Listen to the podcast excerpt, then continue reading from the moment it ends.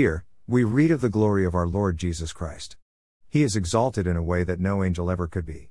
He is high above all angels. It is because he is so great that his salvation is so great. For this reason, God says to us, how shall we escape if we ignore such a great salvation? two to three.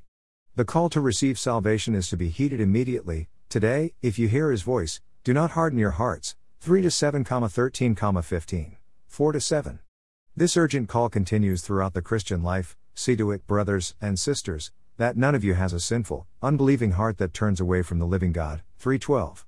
Through unbelief, the blessing is lost, they were not able to enter, because of their unbelief. three nineteen. The message they heard was of no value to them, because those who heard it did not combine it with faith. four to two.